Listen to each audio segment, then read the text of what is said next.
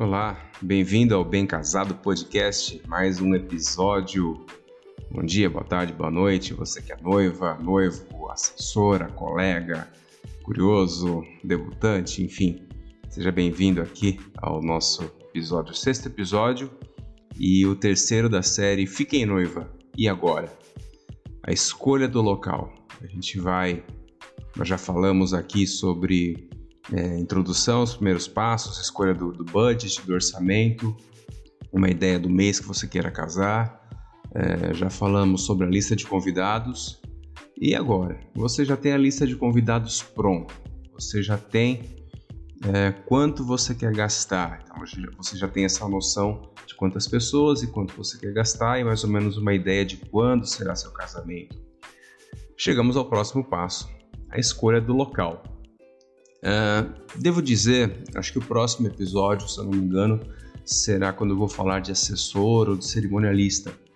Uh, mas você poderia ter feito aqui, antes da escolha do local, também a escolha por contratar uma cerimonialista ou um assessor de casamento, uma assessora de casamento. Eu vou sempre falar que cerimonialista, tá bom? Quem é assessor não fica bravo comigo, e quem é assessora, enfim, ou cerimonialista homem, não fica bravo comigo não, tá bom? Eu vou falar sempre aqui de um jeito só para ficar mais simples. Você talvez queira contratar uma cerimonialista já nesse momento. Ela vai te ajudar em todas as escolhas, inclusive na escolha do local. E alguns casais preferem fazer a busca do local primeiro e depois contratar alguém para assessorar em todo o resto do processo. Enfim, eh, então vou estar falando de cerimonialista, de assessor no próximo episódio mas você pode talvez ter contratado esse profissional agora e esse profissional vai te ajudar muito na escolha também, tá?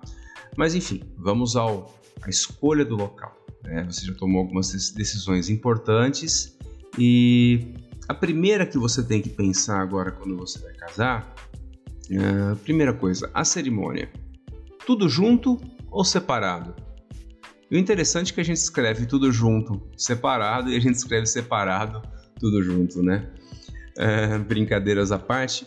Vocês querem se casar no templo religioso e fazer a festa num salão depois, né? No mesmo dia, mas enfim, em outro local? Ou vocês querem fazer o evento é, tudo num lugar só? Cerimônia e festa no mesmo lugar? Essa é a primeira pergunta que você tem. Por quê? Se você vai fazer uma festa religiosa num templo, seja uma católica, numa evangélica, enfim, numa igreja, uh, é importante você é, saber que algumas igrejas têm data concorrida.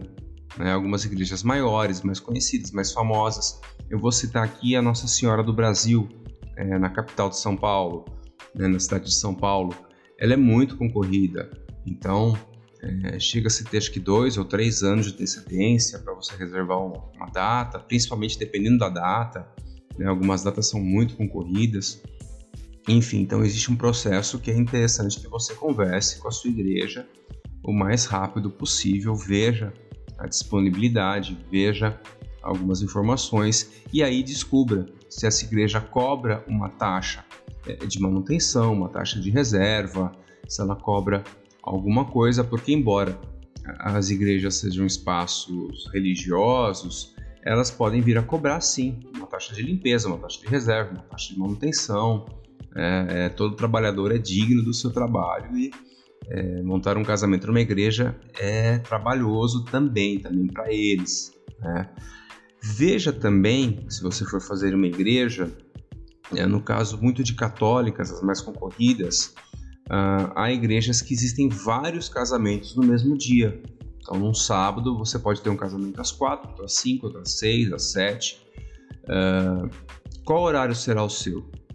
Se o seu casamento não for o primeiro, é muito provável de que a decoração da igreja não seja você que escolha, seja a primeira noiva. A primeira noiva escolheu que é, é, o caminho do altar vai ser todo o de, sei lá, margaridas rosas, margaridas brancas. Margarida rosa acho que nem tem, né, gente? Eu sou, sou homem, tá? Perdoa aqui. é, margaridas brancas. É, e você queria é, girassóis. É, talvez isso não seja possível, porque não há tempo de se trocar decoração de igreja. Então, algumas igrejas colocam as noivas para conversar, colocam as noivas para discutir junto entre elas, e elas decidem. Mas a que está primeiro ali tem primazia. Não sei que você resolva dividir orçamento, enfim. Mas é importante você ver esses fatores: data da igreja, disponibilidade, se há mais casamentos no dia, custo, uh, todas essas questões. E decoração também, isso é muito importante. E aí ver o que a igreja permite. A igreja permite. Eu sei de algumas igrejas católicas, por exemplo, que lá dentro delas existe um próprio cerimonial. Uh, você vai trabalhar com o cerimonial da igreja, eles não permitem que o cerimonial externo venha trabalhar, né? Então, de repente, seu cerimonial externo vai ficar só na parte de fora, coordenando uma saída para festa, alguma coisa assim, entrada da noiva, ali organizando a noiva, mas dentro do salão da igreja, do salão paroquial, é, algumas igrejas não permitem que um cerimonial externo participe, trabalhe. Então você também tem que ver essa, essa informação, ela é importante, até para quando você for contratar um cerimonial. Então isso tudo é muito importante que você veja. Cada igreja tem sua forma de trabalhar, tem seu jeito de trabalhar. Algumas igrejas, principalmente evangélicas, mas mesmo nas católicas, né, alguns padres têm certas regras de vestimenta, principalmente para padrinhos, para madrinhas. Não é? Tem algumas regras de vestimenta. Então é, tome esse cuidado, converse para não chegar na hora e o padre ou o pastor não permitir que a sua madrinha que está com decotão ou com uma saia muito curta, é, enfim, ela suba ao altar, né? É, tem esse cuidado porque isso pode acontecer. Quando você está falando de um ambiente religioso, você está falando de regras e normas. É, não é só porque a igreja é bonita que você quer fazer lá. Quando você topa fazer numa igreja, você está topando as normas, as regras de conduta dessa igreja. Né? Eu imagino que é, não fique brava, não fique chateada. Cada religião tem seu jeito, cada pastor, cada padre, cada líder religioso é, tem seu jeito de, de, de, atuar e é importante você entender isso tudo e, e respeitar. Né? Quando, quando, a gente decide fazer numa igreja, a gente também decide estar sobre as normas deles. Mas enfim, decidiu que vai ser na igreja, decidiu a data, acertou tudo. Uh, você tem que agora pensar no local. E um fator importante nesse caso, depois vou entrar em muitos outros sobre o local, é, é você pensar o seguinte: qual é a distância da igreja para o seu salão de festa, ou para a sua chácara, para o seu local de casamento, para o seu local de festa? Qual que é a distância dessa igreja onde vai ser o religioso para a festa? Uh, um local a 100 km de distância, com três pedágios no caminho, então você se casa em São Paulo e contratou uma chácara em Limeira, interior de São Paulo, 130, 140 quilômetros. Ah, é só uma hora de carro, uma hora e meia de carro. Uh, talvez as pessoas não topem ir, não é? E talvez as pessoas é, que vão, muitos não possam beber, porque vão estar dirigindo, né? Então você tem que pensar numa logística de o quê? Talvez no máximo 30 minutos de carro. Eu já acho muito. Sair de um casamento, dirigir meia hora, chegar no lugar, estacionar, entrar. Você tem uma quebra aí facilmente de uma hora entre um evento e outro. Um evento, um casamento que acabe às 17, até todo mundo se deslocar. Meia hora para o seu local de, de festa, estacionar carro, entrar no salão, tudo isso. Você vai ter uma festa começando fácil aí, 18h30, esquentando às 19 Você perdeu ou gastou duas horas do, do seu dia, do seu tempo, e isso quebra um pouco o ritmo. Então, o ideal é que o salão seja próximo é, à sua igreja, isso é importante. É, em centros urbanos, isso talvez seja mais fácil, enfim, mas você tem que ter esse raio de ação. É uma festa muito longe vai te dar realmente problemas, com certeza. É. Bom, e a outra opção? Outra opção seria você fazer uh, a festa e o casamento, né, cerimônia religiosa, enfim, é, no mesmo local. Você contratar um local que tem espaço, tanto para cerimônia como para festa. Muitos salões, muitas chácaras, é, muitas pessoas fazem isso. Né? Contratam locais assim, o casamento já acontece no mesmo lugar da festa, então é, é, toda a preocupação com estacionar, com chegar, já aconteceu antes, quem está lá já está lá, A festa vai acontecer logo na sequência. Depois do beijo, os convidados já estão indo é, é, se sentar, começar a ser recebidos, enfim, tem ali um coquetel de entrada, alguma coisa assim. A coisa já tem um ritmo muito melhor. Né?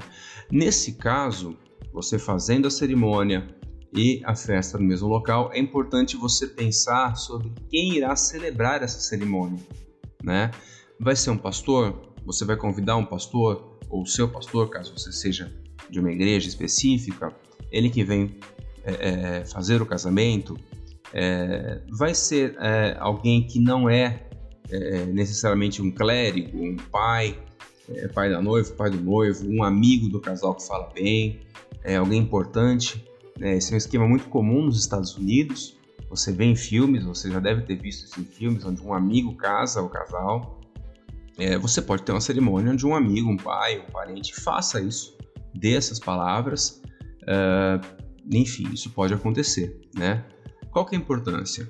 É, um pastor, um amigo, um pai, enfim, qualquer uma dessas pessoas, elas têm que serem convidadas com muita antecedência, tá? É, para ela se preparar, para ver se ela não tem agenda cheia, enfim, em várias situações.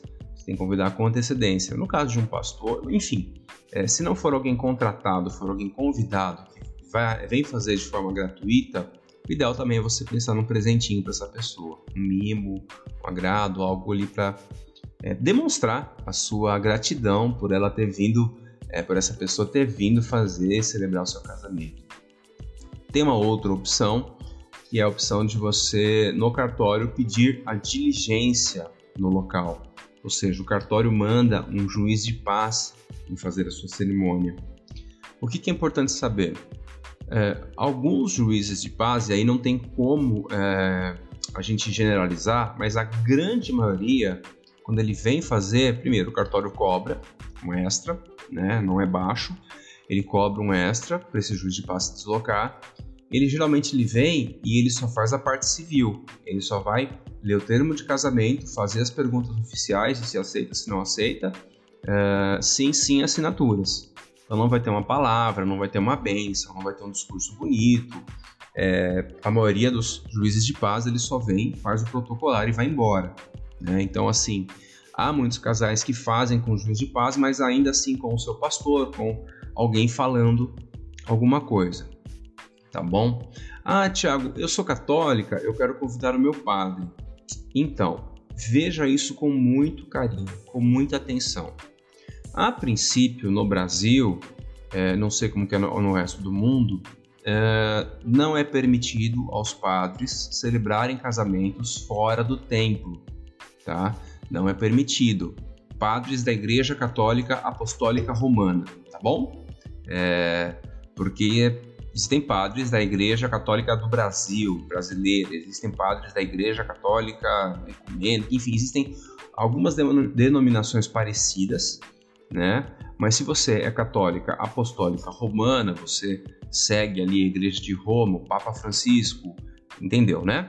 É, provavelmente o seu padre não possa vir. Há exceções? Há exceções. Tem que haver um pedido. É...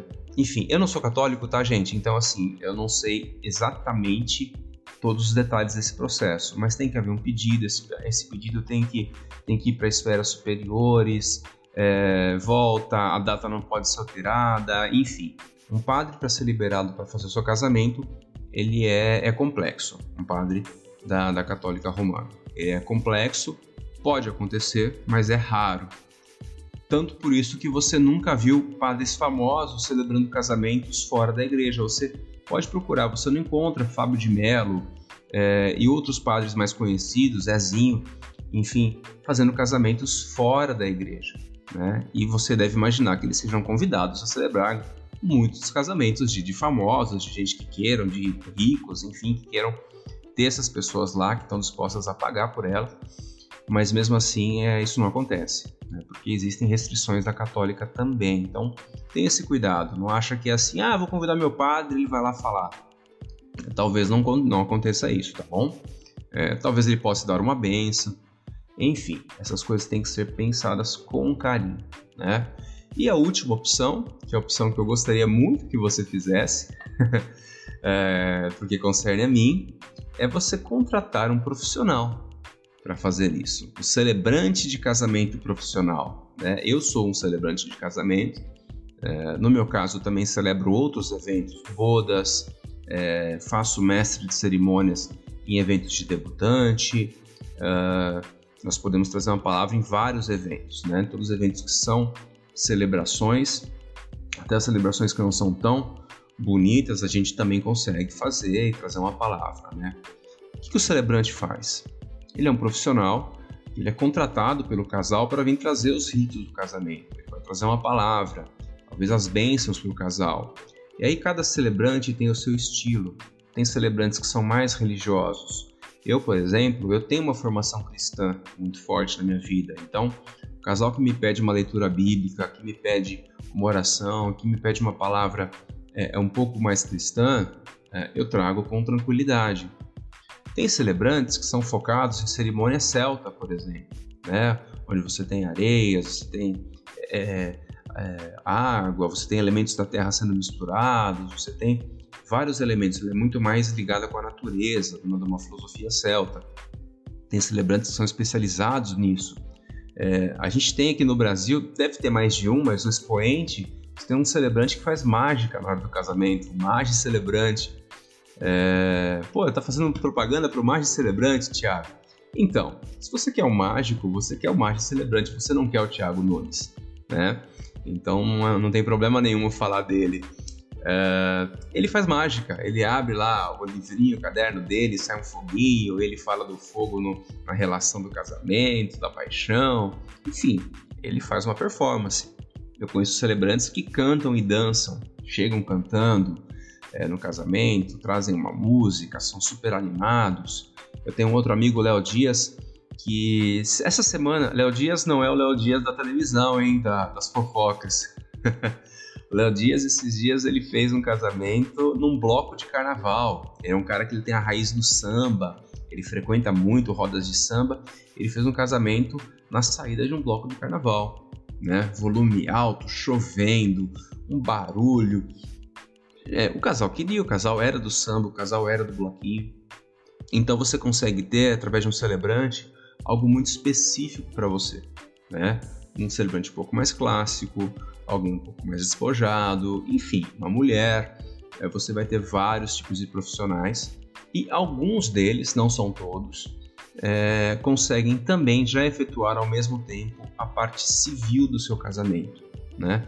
Existe uma parte burocrática aí, acho que um outro episódio eu vou falar mais de celebrações, celebrante, mas alguns celebrantes podem já também fazer com que o efeito civil já aconteça no seu casamento. Existe processo, existe burocracia, mas é isso pode acontecer. Então você tem essas opções, né, sobre quem vai fazer o seu casamento. Ok. Próximo passo: estilos de casamento e onde habitam. Isso lembrou Harry Potter, né? Animais Fantásticos e onde habitam. O que, que você quer? O que, que você e seu noivo querem? Você quer um casamento clássico? Você quer um mini wedding? Poucas pessoas, né? É, já falamos cerimônia, igreja, festa local, local, enfim, cada um desses locais que você vai fazer o casamento, é, ele tem seus é, suas qualidades e seus defeitos. Eu vou citar alguns, algumas ideias de locais de casamento para você é, ir pensando aqui o que, que é interessante para você. Primeira opção: salão clássico. Um salão clássico é aquele que, né? Classic Hall, é, Wedding Hall, Loving Hall, é, nomes franceses, né? Tem vários, né? Le é, Le Amour, né? L'amour, L'amour cerimonial, enfim, salões clássicos. Inventei nomes aqui, tá, gente? Não, não, não tô citando nenhum específico. Eles costumam ter todas as comodidades para um evento, porque eles já foram construídos e pensados para um evento de casamento, né? Ou um debutante, enfim. Então vai ter uma escada, geralmente uma escada bonita, é, um lugar para palco, banheiros já para o tamanho, é, para a quantidade certa de convidados que cabem naquele salão, estacionamento, enfim, local para o buffet. É, então, o salão clássico ele possui todas as comodidades de um salão. Né? Ele geralmente ele está pelado Então você precisa decorá-lo com iluminação, com flores, etc. Mas ele está pronto para um, um evento.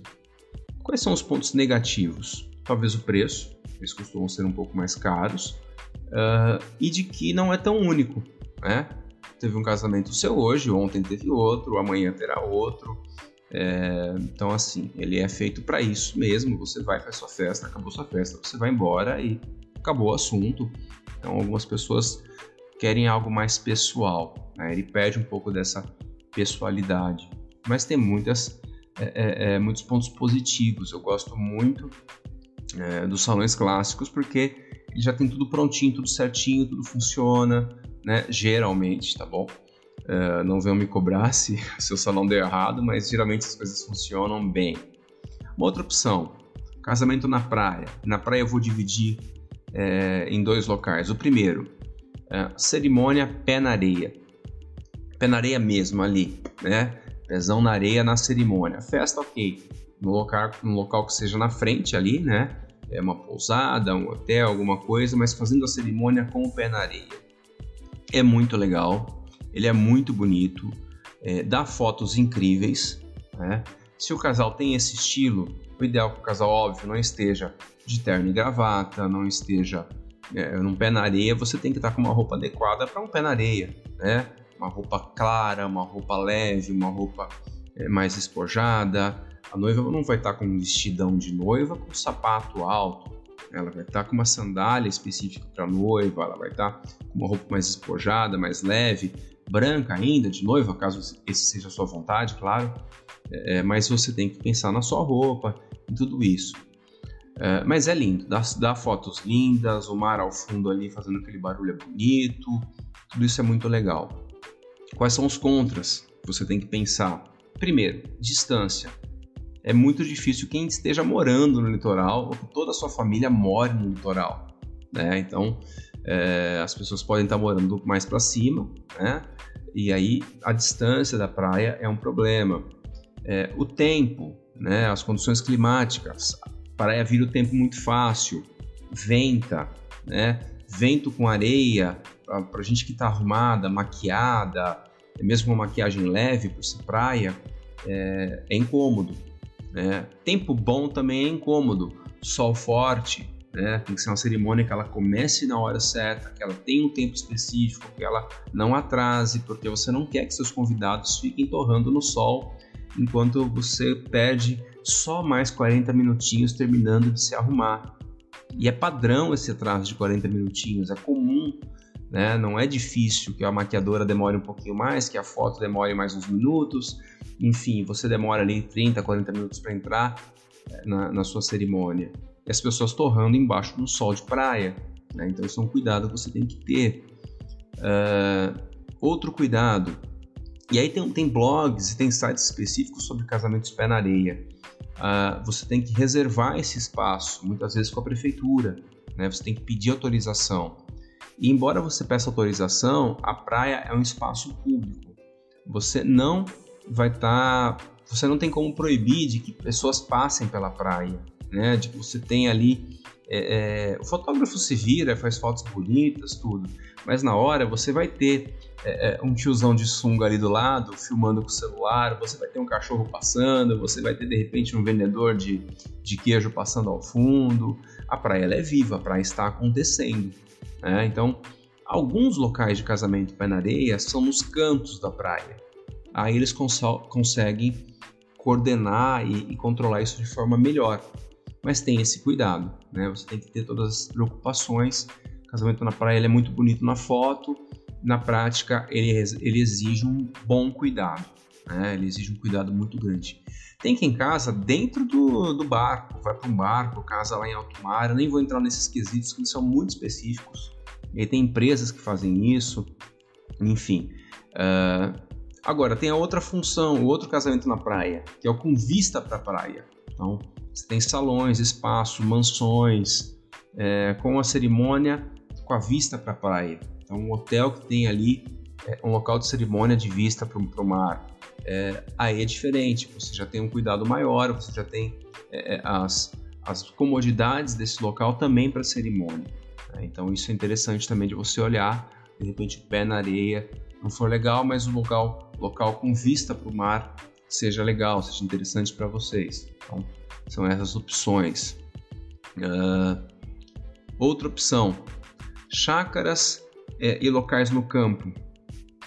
É, muito legal, muito bonito. Local no campo, chácara, fazendas, elas costumam ser naturalmente instagramáveis. Naturalmente elas são bonitas, elas têm beleza própria, elas têm né, planta, vegetação, árvore, enfim, elas já criam todo um ambiente que ele é lúdico, que ele é alusivo ali ao amor, ele é muito bonito e isso pode ser bem legal. Você pode ter chácaras maiores com local para dormir. No dia seguinte você pode fazer um churrasco para os seus padrinhos, para os seus familiares que ficaram, piscina, enfim. É muito interessante esse tipo de, de situação.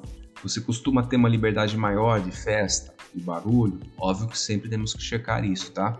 Mas uma liberdade muitas vezes maior.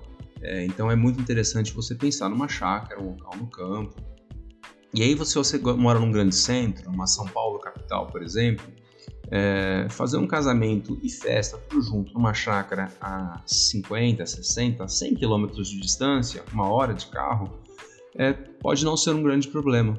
Pode ser simples para os convidados. Ah, ok, a gente vai, vai ficar muitas horas lá, vai ser uma festa legal numa chácara, é, isso pode ser tranquilo. Né? Importante se pensar nesses casos. Há local para dormir? Há quem vai querer ficar, quem bebe queira ficar, ou familiares que vão querer ficar o final de semana inteiro. Enfim, isso é importante você pensar. A distância, apesar de eu achar que não é um problema tão grande, é, tem que ser pensada, tem que ser mensurada. E adequações do, do local.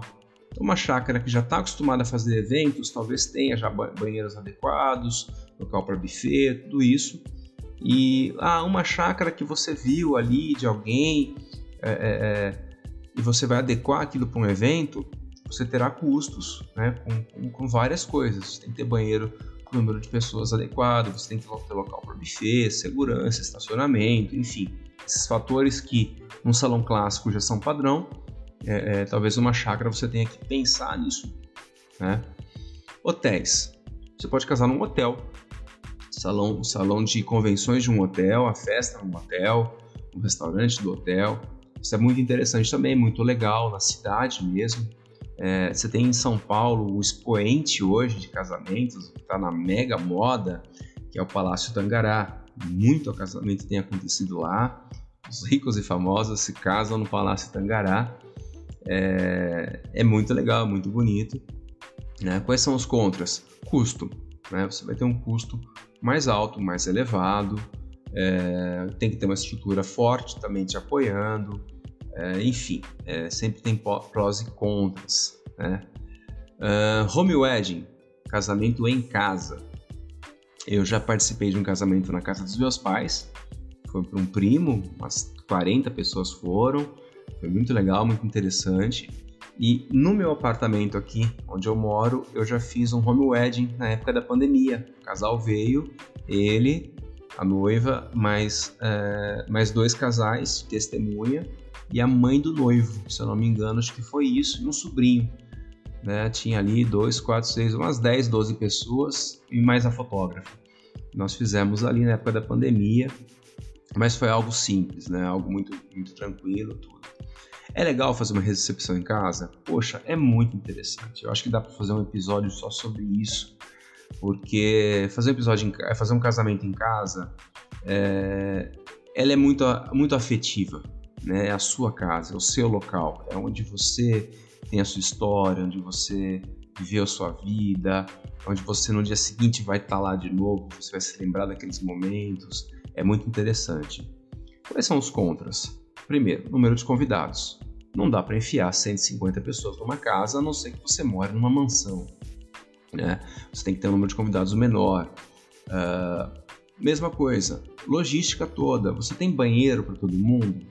É, você tem uma, um local adequado para o buffet montar a sua cozinha? O buffet nunca vai querer usar a sua cozinha, muito raro. Muito raro um buffet que queira usar a sua cozinha, eles preferem trazer as coisas deles, os utensílios dele, é, é, o material deles e montar um espaço à parte. Né? Isso é muito mais comum. É, você tem um espaço para isso? Você, como que vai ser estacionamento nessa festa, né? Vai parar na rua, você vai ter que contratar segurança para cuidar dos carros, você vai ter um valet, enfim, você tem outros cuidados, barulho, barulho, lei do silêncio, 10 da noite tem que acabar com barulho. Você tem várias questões a pensar no home wedding, tá? É, gerador, gerador de energia, é uma coisa que muita gente não gosta de investir porque ah, se não acabar a energia eu gastei à toa. Mas se acabar a energia, acabou sua festa. Então, assim, pense em gerador de energia quando você vai fazer um casamento, tanto no home wedding como em algumas chácaras. É importante pensar nisso também. Quanta coisa, né, gente? Nossa, eu tô meio cansado, viu? vamos lá, vamos terminando. Restaurantes, vinícolas é, e outros locais assim. Você pode também fechar um local assim ou contratar um local assim para fazer seu casamento. Muitos restaurantes, vinícolas, enfim, outros locais desse, desse estilo é, fornecem espaço para casamento. E ali você já tem o buffet próprio deles. Alguns restaurantes, alguns locais já tem uma decoração que ela já praticamente dispensa a contratação de uma decoração extra, não sei, uma mesa de bolo ou algo assim. Uh, é muito legal, é muito legal. É, ponto negativo também, que é um pouco menos pessoal, mais impessoal, mas para um, um evento um pouco menor, ele pode ser bem legal. Ou seja, muita opção, opção que não falta, você tendo tempo, dinheiro, é, dá para escolher muito. Conversa com seu parceiro, com a sua parceira, discuta os sonhos de vocês e tentem ter uma mente sempre aberta para novas opções. Por isso que eu trouxe várias opções gente pode falar de Destination Wedding, casar fora do, do país, casar em navio, muito interessante casar num cruzeiro. É, nossa, tem opção demais, tem opção demais para você escolher. Demais da conta, sou, diria o mineiro, é isso? Pãozinho de queijo para vocês. É, mas discutam e abram a mente, né? Pontos a serem observados sempre. Eu vou agora passar rapidamente, porque a gente já está falando há um bom tempo. Infraestrutura, local, metragem do lugar, banheiros, número de entradas e saídas, é, localização, é fácil acesso, ele está bem cadastrado no, no, no, Google Maps, no Waze, é, mobilidade e acesso para idosos, é, para crianças e carrinhos de bebê, o local possui rampa de acesso, tem um espaço para bebês, então você tem uma tia, uma avó cadeirante, você vai fazer uma cerimônia pé na areia? Como que essa cadeira de rodas vai na areia, não é? é tudo isso tem que ser pensado. Tem bebês? Tem espaço para bebês? Enfim, extras inclusos. O que, que você vai gastar de extras ou o que está incluso quando você contrata um local? Como eu te disse, alguns locais já tem buffet, decoração, montagem, DJ, é, outros não.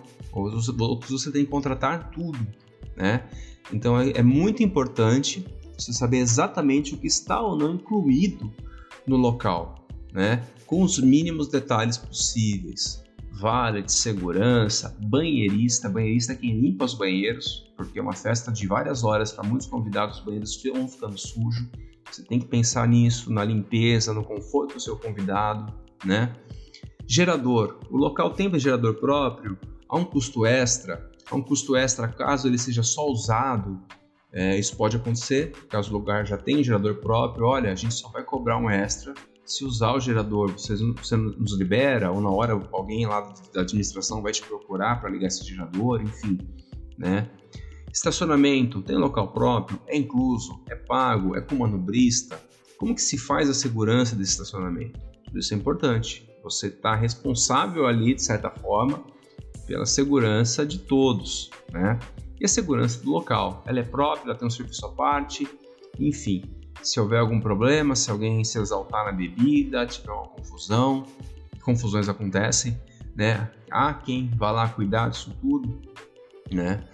Enfim, com esse monte de informação, você está prontinha para enlouquecer, quer dizer, prontinha para os próximos passos. Enlouquecer não, né?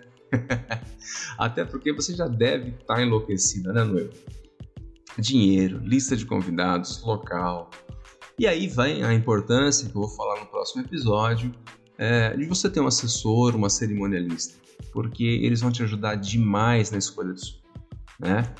É, se você fez isso tudo até agora por conta, você penou muito com lista de convidados, com budget, com orçamento, com que época fazer, agora em que local fazer e quem celebrará o casamento. Né? Lembrando que nós celebrantes somos profissionais na área, falamos bem, entendemos de time, de tempo. A cerimônia não deve durar mais do que uma hora, não deveria durar mais do que uma hora.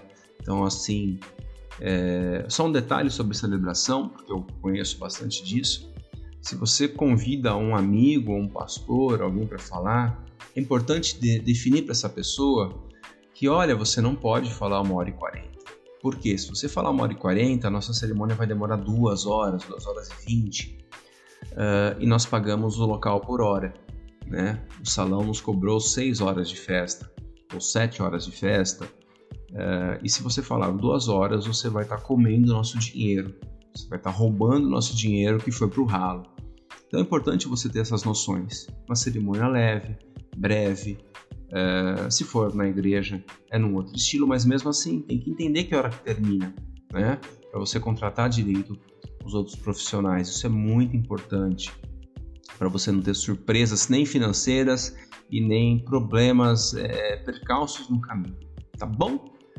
Acho que por hoje é só. Eu agradeço a sua presença. É, comente lá, se você ouvir no Spotify, em outra plataforma é, comente. Eu aceito comentários ali no meu Instagram pessoal, no arroba Thiago Celebrante, Thiago TH. Esse podcast, por enquanto, se você quiser anunciar, querido colega de trabalho, é, você que é assessor, dono de buffet, fotógrafo, quiser anunciar com a gente, conversa comigo também. Me chama lá no arroba Thiago Celebrante no Instagram. Thiago com H, TH. E, mas por enquanto ele é patrocinado por mim, Thiago Nunes, celebrantes, celebrações lindas, fantásticas, pessoais é, para você. E com isso a gente se despede, a gente se encontra no próximo episódio. Muito obrigado, um bom casamento a vocês, bem-vindo e até mais ao podcast Bem Casados.